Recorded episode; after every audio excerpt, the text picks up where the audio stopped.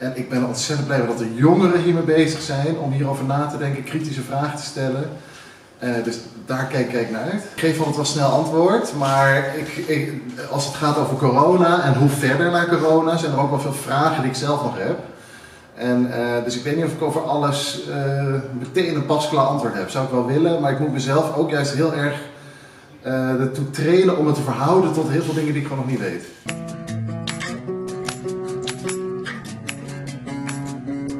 Nederland staat bekend als tolerant land wereldwijd. Wij Nederlanders zijn er ook vaak trots op. Maar is dit wel terecht? Hoe tolerant zijn we eigenlijk? Vandaag is bij mij te gast Laurens Buis en samen gaan wij proberen om een antwoord te vinden op deze vraag. Mijn naam is Tom Gomersbach en welkom bij Studenten in Gesprek.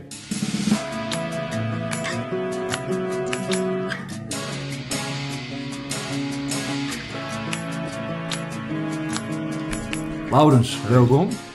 Uh, toen ik me heb ingelezen in jou, zag ik eigenlijk vrij veel verschillende onderzoeksonderwerpen. Uh, enerzijds zag ik gender, dan zag ik sekswerk, ik zag homofobie. Kun je mij vertellen wat een beetje de rode lijn is in jouw onderzoek? Of is er een rode lijn in jouw onderzoek? Ja. Nou, ik, ik, doe heel veel onderzoek naar seksualiteit en gender. Uh, dus dat gaat over mannelijkheid, vrouwelijkheid, hoe die zich ontwikkelen uh, gedurende ons leven. Um, en hoe die worden beïnvloed door cultuur. Maar dus ook inderdaad, hoe kijken we naar seksualiteit? En daar ben ik heel geïnteresseerd in taboes. En uh, het taboe op homoseksualiteit, wat natuurlijk heel lang is geweest en nog steeds wel. Het taboe op sekswerk vind ik heel erg interessant om te bestuderen. Dus dat is echt wel mijn, uh, mijn belangrijke focus. Daarnaast ben ik ook wetenschapsfilosoof. En ben ik vooral eh, gespecialiseerd in het werk van Bruno Latour, een Franse filosoof. En die is veel bezig met um, hoe, hoe, welke rol speelt wetenschap eigenlijk in de moderne samenleving. En uh, hoe, welke rol zou het moeten spelen. En eigenlijk alles bij elkaar ben ik dus eigenlijk wel geïnteresseerd. Je vroeg om die rode lijn. Dan zou ja. ik zeggen van uh, die moderne samenleving. Daar hebben ja. we allemaal beelden bij. Van we zijn tolerant, we zijn progressief, we zijn seculier, we zijn rationeel. Ja. Maar in heel veel opzichten is die samenleving ook nog heel erg religieus. Uh, en er zijn er eigenlijk allerlei nieuwe religieuze opvattingen bijgekomen. Uh, ons geloof in onze eigen tolerantie bijvoorbeeld, is ook een religie. Ja. Ons geloof in de, de wetenschappelijke vooruitgang. He, dus eigenlijk kijk ik heel erg naar uh, die claims die Nederlanders, maar ook mensen in het Westen maken. Van wij zijn modern, wij zijn progressief, wij zijn tolerant. En ja, ben ik, daar, ben ik daar een onderzoek aan het doen. Wat betekent dat als Nederlanders dat zeggen? En uh, ja, wat kan, hoe kan ik daar kritisch tegen aankijken? Hm. Ja. Oké, okay. en zijn we tolerant? Kun je dat iets meer uitpakken? Ja, dat is een beetje altijd een dubbel verhaal. Dus aan de ja. ene kant heel erg. Als ik dan kijk naar uh, wat hier is bereikt op het gebied van uh, LHBT, lesbisch, homo, bi, trans, hebben we een enorme weg afgelegd. Nederland heeft in de jaren 60 de seksuele revolutie gehad. En dat heeft een enorme kanteling teweeggebracht in ons denken over seksualiteit en gender. Er is veel meer ruimte gekomen, cultureel, maar ook juridisch. En uh, in heel veel opzichten is er ruimte gekomen voor diversiteit. Dus zeker weten zijn we tolerant. Tegelijkertijd zit er ook een kanttekening aan. En dat is eigenlijk, we, doen, we zeggen dat we tolerant zijn. We vinden het in heel veel opzichten ook. Maar in heel veel opzichten nemen we ook, hebben we nog allerlei onbewuste vooroordelen. Dus ondanks het feit dat we nu 50, 60 jaar tolerante cultuur hebben ontwikkeld, zit daaronder nog een veel diepere laag.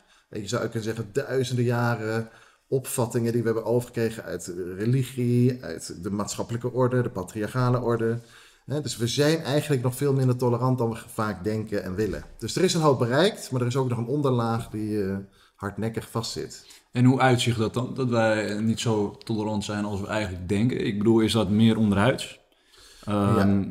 Ik bedoel, je zou kunnen zeggen, um, iedereen heeft wel vooroordelen. Dat hoort misschien ook wel bij de mens. Mm -hmm. Of uitzicht dat ook verder? Kun je dat daar iets over vertellen?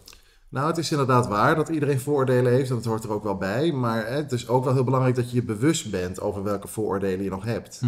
En dat is wat we zien in Nederland, dat dat bewustzijn inderdaad niet zo groot is. He, dat we onszelf heel overschatten en heel focussen op een klein deel van de geschiedenis waar we inderdaad op trots op mogen zijn. Maar intussen speelt er nog een hele hoop. En dat gaat er bijvoorbeeld over, he, we zitten in een culturele orde. En dat is even wat we het patriarchaat noemen in de sociale wetenschappen. Dan zou je wel kunnen zeggen dat we mannelijkheid en vrouwelijkheid heel erg uit elkaar hebben getrokken. Hm. En dat we mannelijkheid hoger waarderen dan vrouwelijkheid. En dat is eigenlijk iets hè, wat we eigenlijk nog heel veel onbedoeld en onbewust ook uitdragen in onze omgang met vrouwen.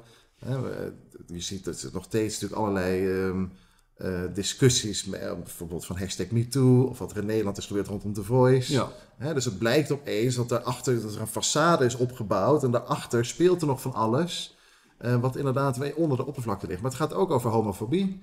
Dus Nederlanders zeggen heel tolerant te zijn naar, naar homo's. En ze zeggen, ja, misschien worden homo's wel in elkaar geslagen, maar dat zijn vooral de Marokkanen en de moslims. En dat zijn wij niet. Dat wordt heel vaak gezegd. Hm.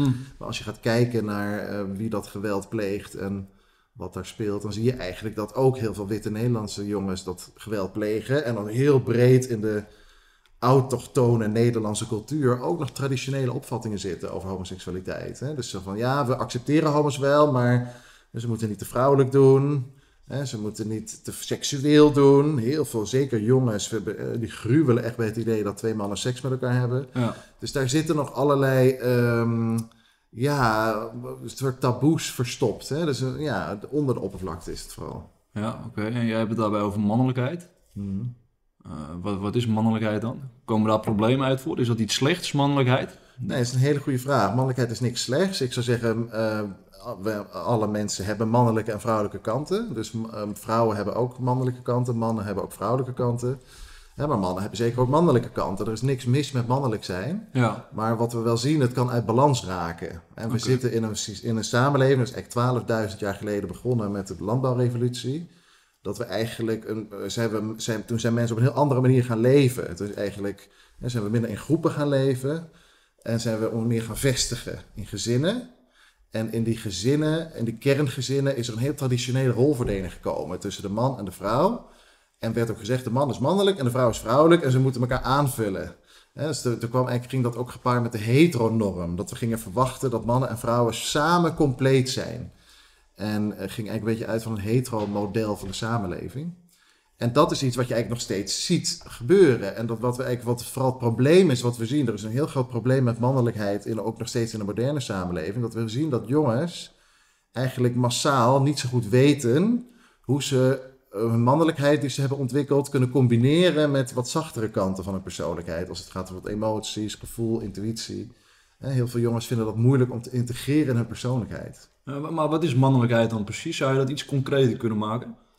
Hè? ja, nee, ik ben nu benieuwd. Ja, wat is mannelijkheid? Ja, dat is een hele goede vraag. Dus het is, het is ook niet zo makkelijk eh, te beantwoorden. Dus we gaan heel vaak, hè, we kunnen natuurlijk, je hebt van die stereotypen over Ja. wat is mannelijkheid en vrouwelijkheid. Waarbij mannelijkheid wat meer gaat over rechtlijnigheid, Mhm. rationaliteit. Hè, en vrouwelijkheid gaat meer bijvoorbeeld ook over, ehm, eh, over zorg hè, en, en emoties. En dat is ook een beetje hoe de rolverdeling is ontstaan 12.000 jaar geleden. Dus eigenlijk zijn de mannen heel erg aan het ge- gezet van wij, zij.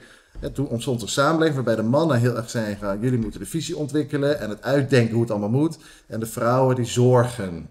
Hè, en die zorgen voor de kinderen en voor, de, ehm, en voor het huishouden. En eigenlijk is er een, een traditionele rolverdeling ontstaan. ehm, waar we nog steeds mee zitten. En op die manier zijn we ook heel erg mannelijkheid gaan invullen. Ja. Dus het, het is altijd moeilijk te zeggen. Van, er is een cultureel aspect aan mannelijkheid. Hè, dat is historisch gegroeid hoe we mannelijkheid zien. En er is natuurlijk ook vanuit de evolutie.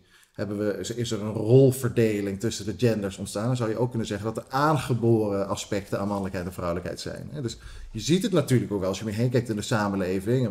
Iedere ouder zal toch zien dat jongens over het algemeen anders opgroeien en andere voorkeuren hebben dan meisjes. Ja, dus daar zitten verschillen in. Deels vanuit de evolutie en deels vanuit eh, de cultuur.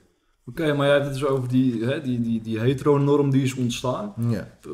Hoe was dat dan voordat die norm is ontstaan? Is daar dan niet al, altijd al wel een, een bepaalde rolverdeling geweest van nature? Die zegt, nou, de vrouw gaat wat meer zorgen en de man die gaat, die gaat jagen in zijn, eh, met, Ja. met zijn speer. Eh, Hoe moet ik dat zien? Is dat, is, eh, ja, dat is een goede vraag. Dus dat hebben we heel lang gedacht dat voor 12.000 jaar geleden... ja.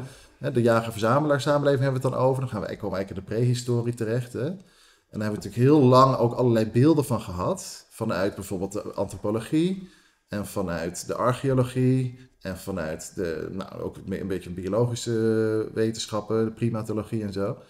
En we eigenlijk hebben we heel lang vanuit onze aannames over onze cultuur gekeken naar de jagers-verzamelaars. En dachten we, hebben aannames ingevuld. Dus we dachten, nou, de mannen hebben vooral gejaagd en de vrouwen waren vooral aan het verzamelen. En eigenlijk weten we nu steeds meer dat de jager-verzamelaar heel complex was. Wat in ieder geval een hele grote, waarbij ook mannen deden vrouwen dingen, vrouwen deden mannen dingen. En het was eigenlijk een veel, andere gender, meer, veel meer genderfluiditeit dan nu. Dus heel veel vrouwen, weten we nu inmiddels, in Zuid-Amerika zijn we erachter gekomen dat alle graven die zijn gevonden van jagers, dus 50% van de jagers die gevonden zijn, waren vrouwen. Dus vrouwen hebben een heel belangrijke rol gespeeld in de jacht. En mannen hebben ook een heel belangrijke rol gespeeld in het opvoeden van kinderen. dus wat we eigenlijk weten is dat de, de, wat een groot verschil was tussen toen en nu, is dat toen bij de jagers-verzamelaars leefden de mensen in groepen. En dus echt clans, er was echt mm clanstructuren die heel belangrijk waren. En wat, we, wat er eigenlijk gedaan werd, was dat het, het opvoeden door kinderen gebeurde heel anders dan nu. Niet door twee ouders, maar door een groep. Hmm. En wie er in die groep zaten, dat waren ook vaak grootouders, maar ook ouders, soms de mannen, soms de vrouwen. Dat lichtte er een beetje aan. dus het was niet zo dat die kinderen toen, veel minder, veel minder dan nu, hadden ze een heel stereotypisch rolmodel van een typische man en een typische vrouw. En ik vind het echt een heel belangrijk inzicht dat we leren zien hoe we nu leven met die gezinnen. En dat je in een gezin geboren wordt met een vader en een moeder. En dat, dat zijn dan ook echt je rolmodellen voor weten we vanuit de psychoanalyse. Dat je heel erg je vormt naar hoe je ouders uh, die genderrollen invullen. En dat is heel eigenlijk eh, gezien de lange geschiedenis van de mensen, 400.000 jaar geleden ongeveer ontstaan in de savanne. We hebben 380.000 eh, jaar lang geleefd in groepen. En, en daar eigenlijk een hele uh, fluïde taakverdeling gehad tussen mannen en vrouwen. En pas de laatste 12.000 jaar is het uit elkaar getrokken. En is, uh, hebben die mannen zijn heel mannelijk gaan doen en die vrouwen heel vrouwelijk. Het was nooit zo sterk gescheiden. Dat is waar het een beetje misgaat, die disbalans. Dus dat de ja. enerzijds een man. En dan vraag ik me af, wanneer de mannelijke kant de overhand krijgt en de vrouwelijke kant wordt geblokkeerd, ontstaat een probleem. Maar kan het andersom ook? En hoe uitzicht dat dan? Wat is, wat is het andersom? Dus uh, de vrouwelijke kant ja. die de overhand krijgt. Want ik denk te veel van het mannelijke, hè, dat je misschien sneller agressief wordt. Ja. Maar kun je ook te veel van het vrouwelijke Zeker. ontwikkelen. Zeker. En hoe, hoe uitzicht dat dan? En nou, wat we vaak zien is um, uh, in, in, in culturen of in groepen waarin vrouwelijkheid oververtegenwoordigd is, waar die balans de andere kant op doorschiet, um, dan zie je vaak ook trouwens dat jongens in die culturen minder, minder, vaak door, uh, minder goed kunnen ontwikkelen. En het is ook, um, vaak is dan heel erg de nadruk bijvoorbeeld op subtiele communicatie. dus dat is ook heel erg duidelijk iets wat we zien binnen vrouwelijke culturen, wat heel sterk ontwikkeld is. dus dat gaat over um, uh, subtiele manieren van communiceren. Dus vaak onderliggende betekenissen, die niet direct worden geuit, maar impliciete communicatie. Dat is een hele belangrijke skill van ja. vrouwen, die hebben dat heel erg ontwikkeld. Maar als je alles impliciet communiceert, en er staat niet ook bijvoorbeeld expliciete directe communicatie tegenover, dan kan dat ook leiden tot hele giftige toestanden. Dus dan, krijg je een roddel, een achterklap en dat kan ook heel onveilig worden. Dus dat even als een voorbeeld, dat culturen waarin die, waarin die balans de andere kant op doorschiet, is, is uh, leidt ook tot hele specifieke problemen. Ja, oké. En deels, deel van jouw onderzoek gaat ook over moderne uitsluiting, noem jij dat? Ja, klopt. Kun je dat iets verder toelichten? Nou, dus moderne uitsluiting is eigenlijk dat ik, er kom ook weer terug op die Nederlandse tolerantie. Dat ik zeg van Nederland is niet zo tolerant als we denken. Hmm. En de, de, discriminatie en de uitsluiting die zijn niet verdwenen, maar van gedaante veranderd. dus we denken heel vaak, nou, we zijn niet meer racistisch in Nederland, maar het racisme is er nog wel, maar er is aan, onder de oppervlakte gekomen. dus het is vooral heel erg in ons onderbewuste omdat we zijn opgegroeid in een cultuur waarin we eigenlijk heel subtiel via media, kinderboeken, ook onze ouders, familie en land waarin we geboren zijn, krijgen we allemaal bepaalde beelden mee. En maken we in ons brein allerlei associaties. En we weten heel goed uit psychologisch onderzoek dat we nog steeds het moeilijker vinden, bijvoorbeeld in grote getalen in Nederland, om zwarte mensen met positiviteit te associëren dan witte mensen. Ja, dat weten we heel goed uit, uit, psychologisch experiment. Hetzelfde met um, homoseksualiteit. Mensen vinden het moeilijker om homoseksualiteit als iets positiefs te zien dan heteroseksualiteit. Dus daar zitten, hè, is ook al zeggen we, dat we tolerant zijn, ook al zeggen we dat we iedereen accepteren, toch zit er nog steeds in dat onderbewuste, slepen we die 12.000 jaar cultuur met ons mee. Die hele simplistische verdeling heeft gemaakt en daar oordelen aan heeft gehangen. En dat is moderne uitsluiting. Hè? Dus dat is die, ehm, die onbedoelde, onbewuste vorm van uitsluiting, vaak subtiel. Ja, oké. En wanneer is uitsluiting toegestaan? Ehm, nou, Wanneer is dat te rechtvaardigen? Hè? Wanneer is dat te rechtvaardigen? Uitsluiting? Ja. Nou, heel vaak. Hè? Dus eh, het, eh, eh, er is de enige reden dat er groepen kunnen bestaan, is ook dat er mensen zijn die er niet bij die groep horen. Hm. Dus in- en uitsluitingsprocessen horen bij ehm, culturele processen en zijn eigenlijk hele normale sociale verschijnselen. De vraag is alleen op welke basis sluit je mensen uit. Hm. Kijk, als jij een groep start en jij zoekt mensen die met een bepaalde politieke overtuiging die met jou mogen, ja, dan is het logisch dat je mensen niet toelaat die die overtuiging niet hebben. Maar als je op een gegeven moment mensen gaat selecteren op basis van huidskleur of op basis van gender, hè, terwijl je eigenlijk dat niet relevant zou moeten zijn, dan zou ik zeggen, dan wordt uitsluiting een probleem. Hm. En ook dan nog steeds, hè, zou je kunnen zeggen, ik heb het vaak over uitsluiting in organisaties waar ik werk en in, op, de, op de universiteit ook.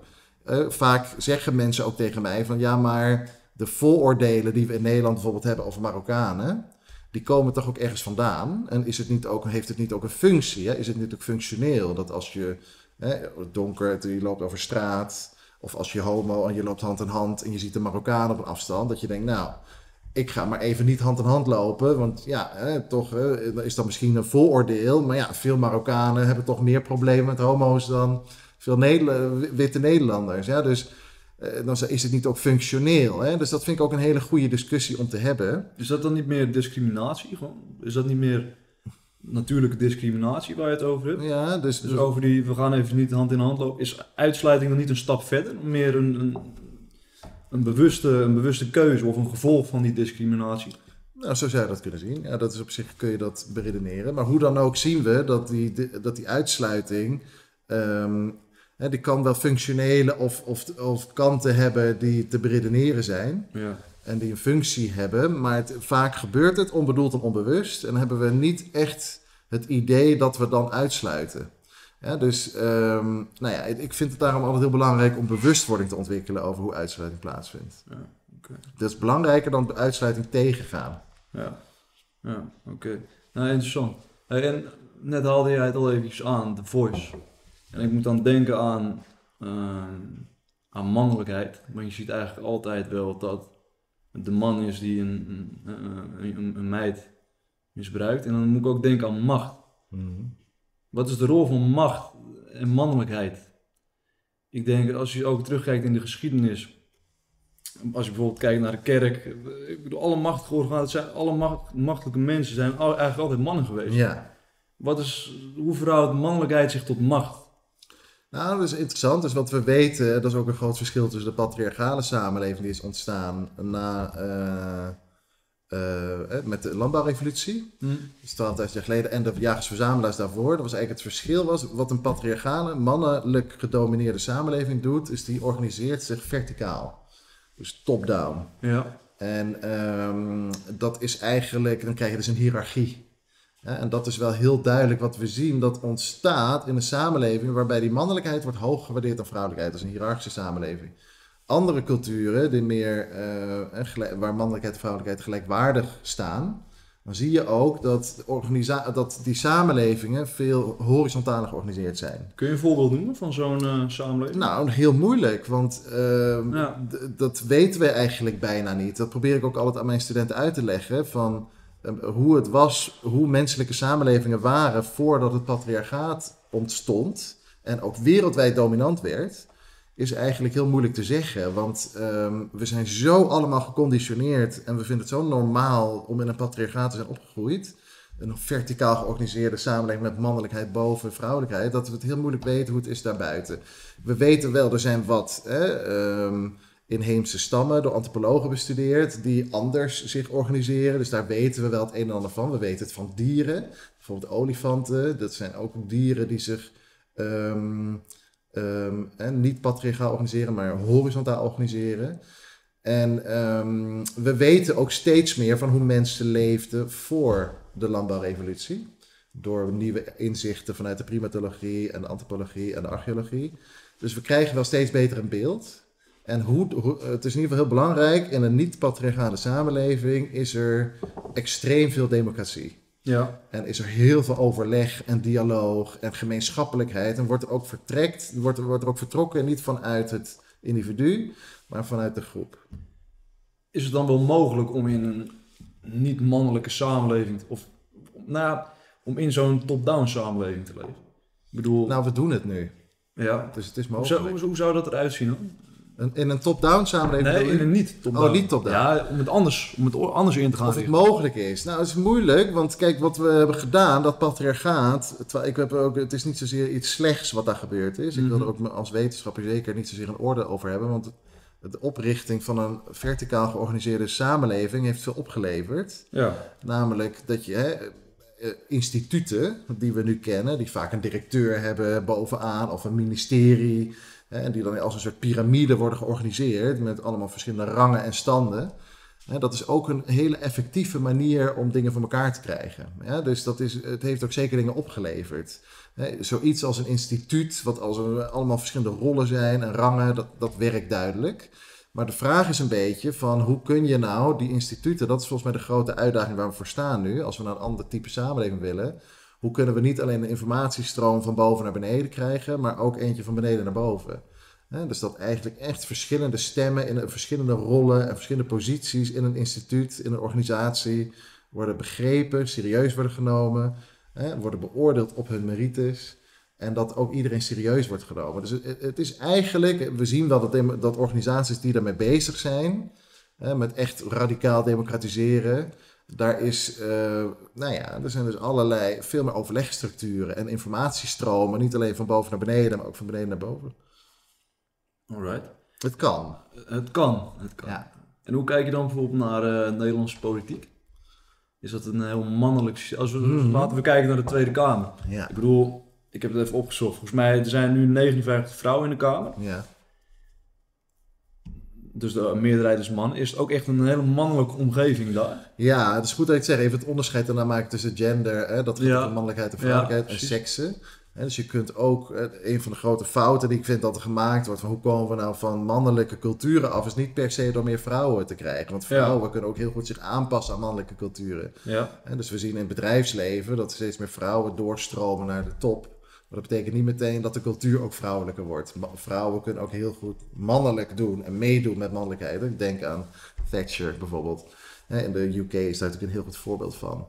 Maar ehm, ja, Den Haag en de Nederlandse politiek, het parlement. ehm, ik, ik, zie vooral dat Den Haag is echt wel een hele typische. de, de regering als geheel, de Nederlandse het bestuur, het landsbestuur, is ontzettend patriarchaal in heel veel opzichten. Hè? Dus zie je echt, het is een old boys network.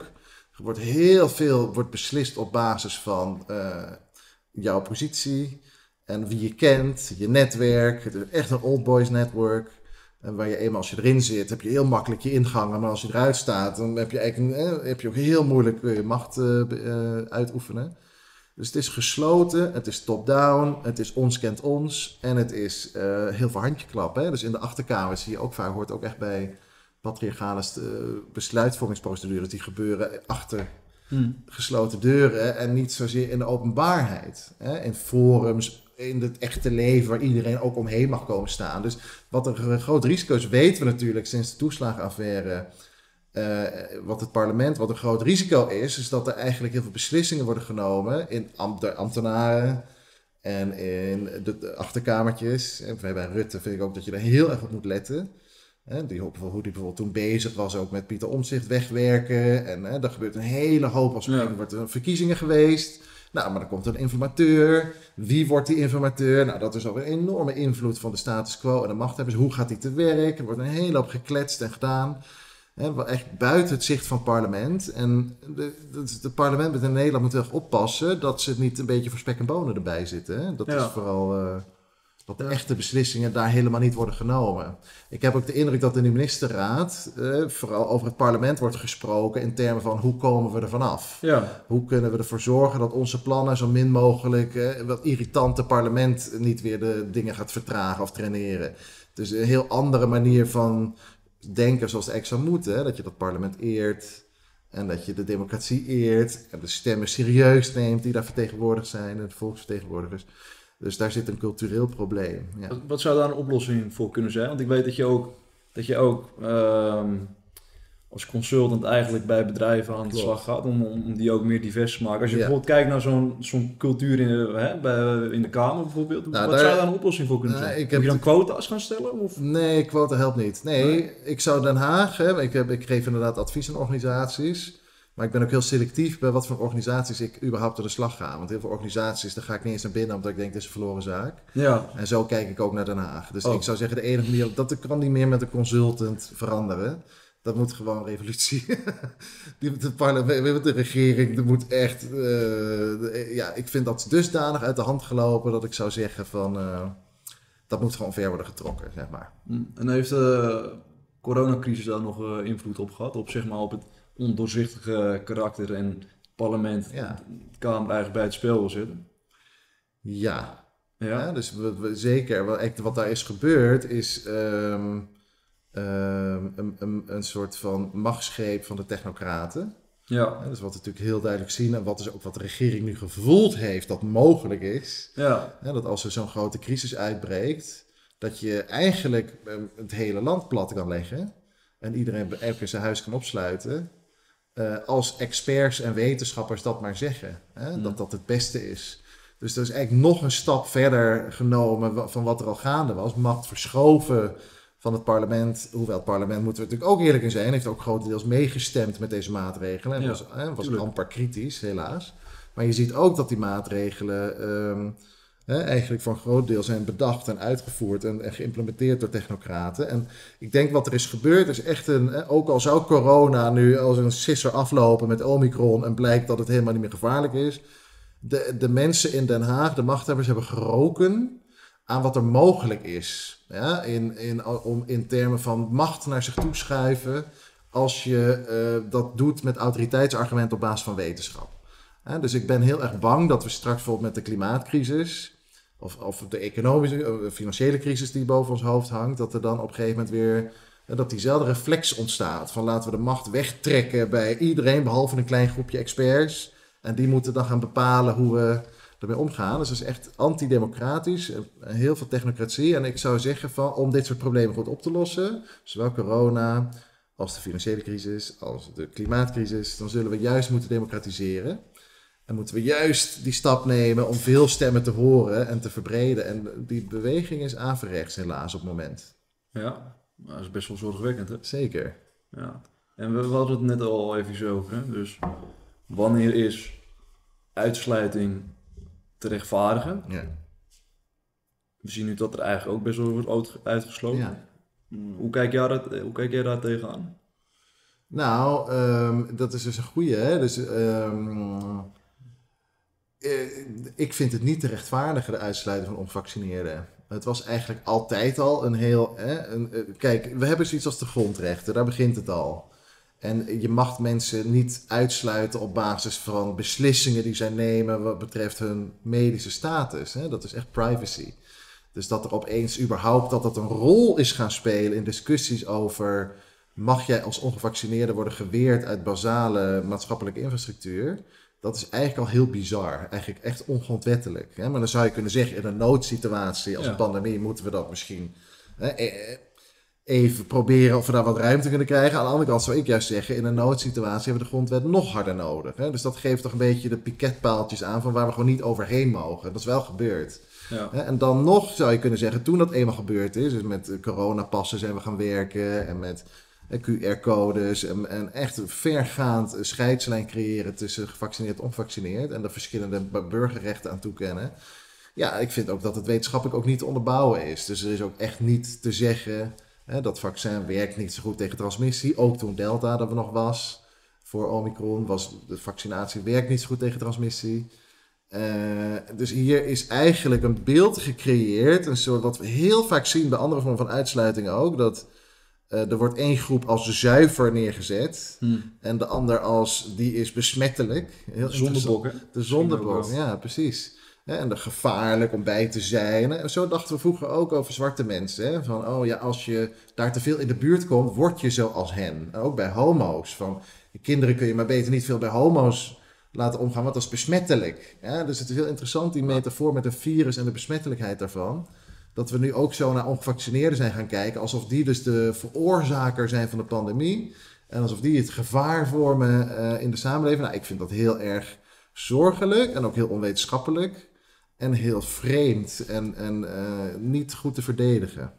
Hoe doorbreken we zoiets dan? Ik bedoel, want het, we zitten nu al best wel lang in deze situatie. En ik denk dat, ja, het is best wel een haat jegens ongevaccineerden ontstaan. Hoe kun je zoiets doorbreken? Hoe kunnen we daarvan van herstellen? Nou, ik denk wat wel heel belangrijk is, dat we in onze samenleving gewoon anders naar wetenschap gaan kijken. Ja. Dus ik denk dat dit, dit vaccinatiedrama, dat, hoe dat vaccinatiebeleid, dat monster wat we gemaakt hebben, hoe dat heeft kunnen gebeuren, is eigenlijk uiteindelijk heeft dat het fundament van. ehm, eh, daar zit een, een, over, een, een idee in over hoe wetenschap en technologie werken. Dus wat we eigenlijk zijn gaan doen toen corona uitbrak, we hebben alles stilgelegd.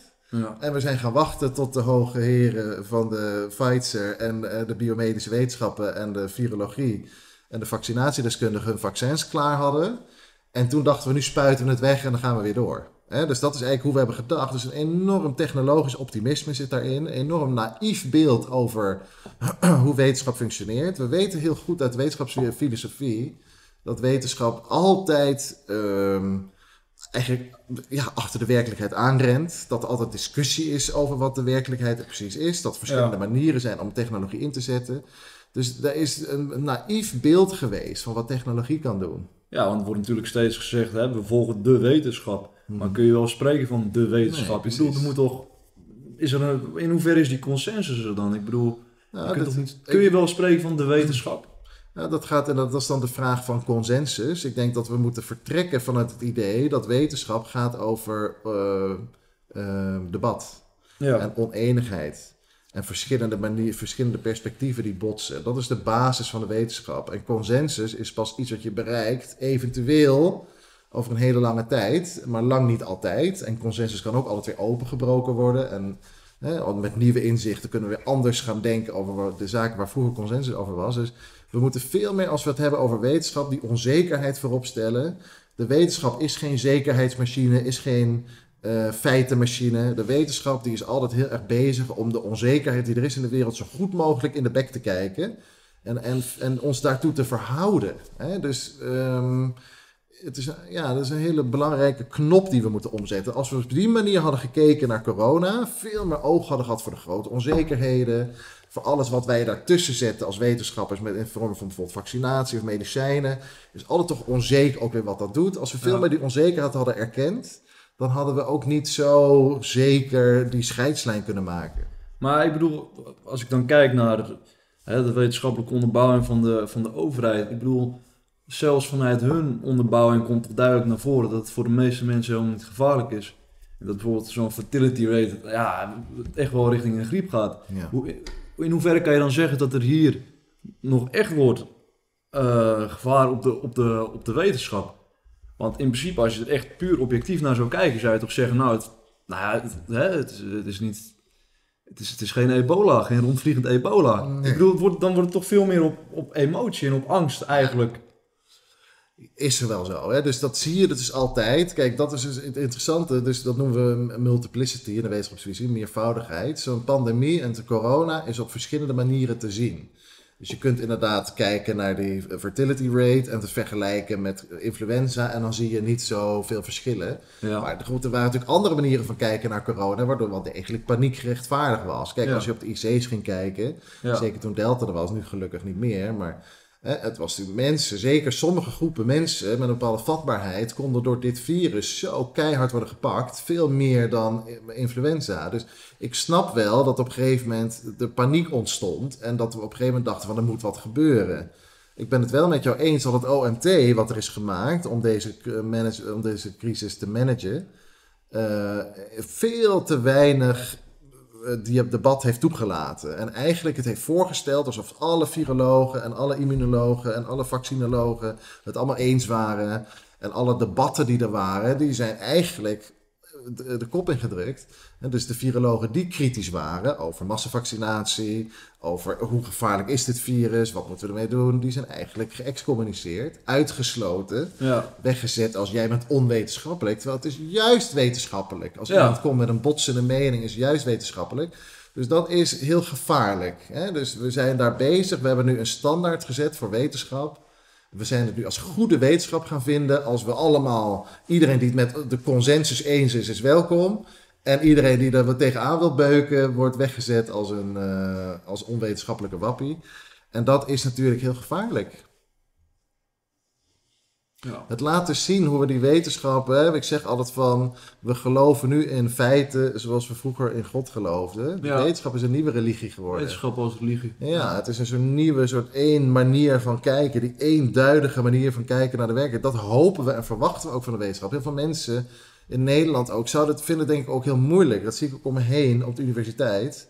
Waarom zijn mensen hier zo vatbaar voor, voor dit coronaverhaal? De idiote OMT-beleid, een manier van kijken naar het virus. Omdat we vinden het ook heel eng om het idee los te laten dat er zoiets is als één waarheid. Ja. Dus mensen vinden het heel eng als het OMT eigenlijk niet zo goed weet wat, het, wat corona is en wat we moeten doen. Als misschien niemand het echt goed weet. Dus met niet weten hebben mensen heel veel moeite. Terwijl dat eigenlijk, weten we natuurlijk ook uit het boeddhisme, de kern is van het bestaan. Dat je er continu moet verhouden tot dingen die je niet weet. En daar zen mee moet zijn. Nou, dat kunnen wij heel slecht. We hebben een soort controledrift, een verslaving aan dingen willen weten. Enorme allergie voor onzekerheid. Nou, en allemaal van, dat zijn allemaal van die voorwaarden waarop dit eh, monster heeft kunnen groeien. En hoe gaan we dit doorbreken, eh, Laurens? Hoe gaan we dat... Ik, ik, ik heb me laten vertellen dat jullie ook bezig zijn met een initiatief. De vierde golf.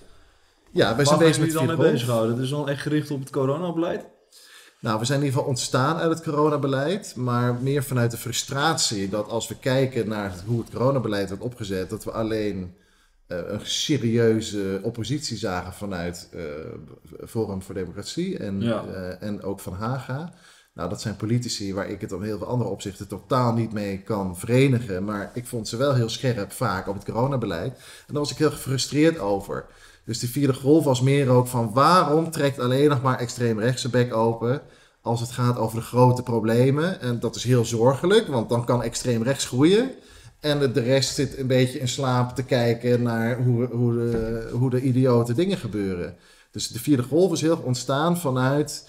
Laten we kijken of we wat van die bravoure en het echt weer echte oppositie die we zien bij extreem rechts, dat we die weer wat meer ook op links kunnen gaan ontwikkelen. Ja. Maar dan echt in een kader dus van eh, antidiscriminatie, antiracisme, menselijkheid, solidariteit. Dus, eh, dus dat is eigenlijk wel wat we de vierde golf willen doen. Dus niet alleen, bij het coronabeleid zijn we heel scherp en st- zeer scherp tegen de coronamaatregelen. Maar we gaan uitbouwen en we willen gewoon meer een soort brede, nieuwe linkse beweging worden. En is die, die bravoure, zeg van, hé, hey, nu stoppen. Is dat dan ook, om het weer even terug te linken, is dat een mannelijke eigenschap? Ja. Om het toch nog een mannelijk, ook eigenlijk even een goed daglicht te zetten? Ja, heel goed, heel goed. Eh, ik, ik denk dat dat zeker zo is. Hè? Dat dus bravoure is een heel duidelijke mannelijke eigenschap. Ja. Nogmaals, daarmee wil ik niet zeggen dat vrouwen dat niet hebben. Hè? Want we weten gelukkig, vrouwen hebben mannelijke kant en mannen hebben vrouwelijke kant. Dus we kunnen allebei, al- zowel mannen als vrouwen, kunnen intappen in de goede kwaliteiten van mannelijkheid en vrouwelijkheid. Maar zeker is bravoure eigenlijk moed en ehm, gaan staan voor je zaak. Ja, dat is, vind ik ook hele mooie eigenschappen van man- mannelijkheid. Dus we hebben eigenlijk meer mannelijkheid nodig nu, in deze crisis. Nou, Of juist minder, is er wel. hoe, hoe is het coronabeleid dan ook niet mannelijk? Zou je dat ook mannelijk kunnen noemen, het coronabeleid? Ja, het heeft elementen van beide. Want je zou ook kunnen zeggen, het is eigenlijk heel overdreven zorgzaam. Ja. Het is eigenlijk betuttelend. Ja. eh, echt extreem betuttelend. Maar er zit ook mannelijkheid in. Dus in dat opzicht kun je het weer overdreven vrouwelijk noemen. Maar er zitten ook mannelijke elementen in. In de zin dat het zo autoritair is. En zo Ja. opleggend is. Hè, dingen Mm. oplegt. Dus eh, ik- het is een beetje een raar monster, dat coronabeleid. Maar we zitten er allebei in. Ja. Ja. En dus mijn andere vraag was, Ja, hebben we meer mannelijkheid nodig in, de, in deze crisis? Nou, het gaat dus niet zozeer over meer mannelijkheid of meer vrouwelijkheid. Kijk, wat we vooral van af moeten is de disbalans. We moeten erkennen dat mensen in de kern, dat zeg ik altijd van, we zijn in de kern androgyne wezens. En we hebben een samenleving gecreëerd waarin vrouwen heel vrouwelijk zijn gemaakt en mannen heel mannelijk. Er mag wel wat meer ruimte voor dat spectrum, dat we eigenlijk allemaal tussenwezen zijn. En als we dat gaan omarmen, wordt dat onderscheid tussen mannelijkheid en vrouwelijkheid ook wat minder belangrijk. En dan kunnen we gaan merken van, oh, kijk maar gewoon wat naar boven komt. Het is vooral het probleem nu dat zeker bij mannen er enorm taboe ligt om vrouwelijke eigenschappen te ontwikkelen. En zeker bij, en bij vrouwen ook wel, maar minder een taboe ligt om mannelijke eigenschappen te ontwikkelen. En ik vind dat moeten we een beetje meer loslaten. Dan wordt het onderscheid ook minder belangrijk en kunnen we wat meer gewoon ja, genieten van. Hè, dat, dat is toch ook wel heel duidelijk. Want ik heb, ik heb veel onderzoek gedaan naar de evolutiebiologie. En je ziet zo duidelijk wat het evolutionaire voordeel is geweest van de mens. Is deze uh, mogelijkheid die we hebben. Dat we echt mannen zo gefeminiseerd kunnen optreden. En, en vrouwen ook heel masculien kunnen zijn. We zijn heel wendbaar, heel flexibel, echt heel horizontaal zijn wij. Veel meer dan bijvoorbeeld de grote aapsoorten, waar je ook ziet dat de mannetjes vaak 100 kilo zwaarder dan het vrouwtje, en enorm dominant aanwezig zit. Al helemaal in de biologie zitten allemaal verschillen die je er niet meer uitkrijgt. Juist bij de mens is er druk gekomen, evolutiedruk, om die verschillen heel klein te maken. En kijk eens wat het heeft opgeleverd. Een gigacomplexe, hoogtechnologische samenleving. Wendbaar. dus ik denk van daar kunnen we, zouden we veel meer op moeten inzetten. Ja. Nou, ik, heb nooit, uh, ik heb er nooit zo over nagedacht eigenlijk. Het belang van mannelijk en vrouwelijkheid. Ja. Ja, het is heel wezenlijk. Het zijn echt wezenlijke bouwsteentjes. Ik vind het heel belangrijk om daarover na te denken. En het zit eigenlijk overal. Ja. Mannelijkheid en vrouwelijkheid. Het zit in, in ons allemaal. En ook in ieder hoekje een kiertje van de samenleving. Ja. En uh, misschien om af te sluiten, hoe kunnen we dat wat meer naar elkaar toe brengen? Hoe kunnen we daar wat gebalanceerder in worden? Nou, ik denk dus dat het vooral heel erg belangrijk is op dit moment dat we uh, een grens trekken, echt een streep zetten naar autoritair gedrag. Hmm. dus we moeten, want dat is toch wel mannelijkheid in zijn meest vreselijke vorm, dat wordt heel autoritair. En ik denk dat het dus echt belangrijk is, dat kan alleen bestaan, autoritair en narcistisch gedrag, bij de mensen die dat laten gebeuren. dus narcisten nemen de ruimte in die anderen weggeven. En ik denk dus dat het heel belangrijk is dat we gaan begrenzen. Echt zeggen, ook in crisis, ook in corona, dit soort politiek, dit soort beleid accepteren we nooit. Dat hele sectoren worden gesloten, dat we om negen uur maar naar huis moeten zijn, dat we ons laten opsluiten.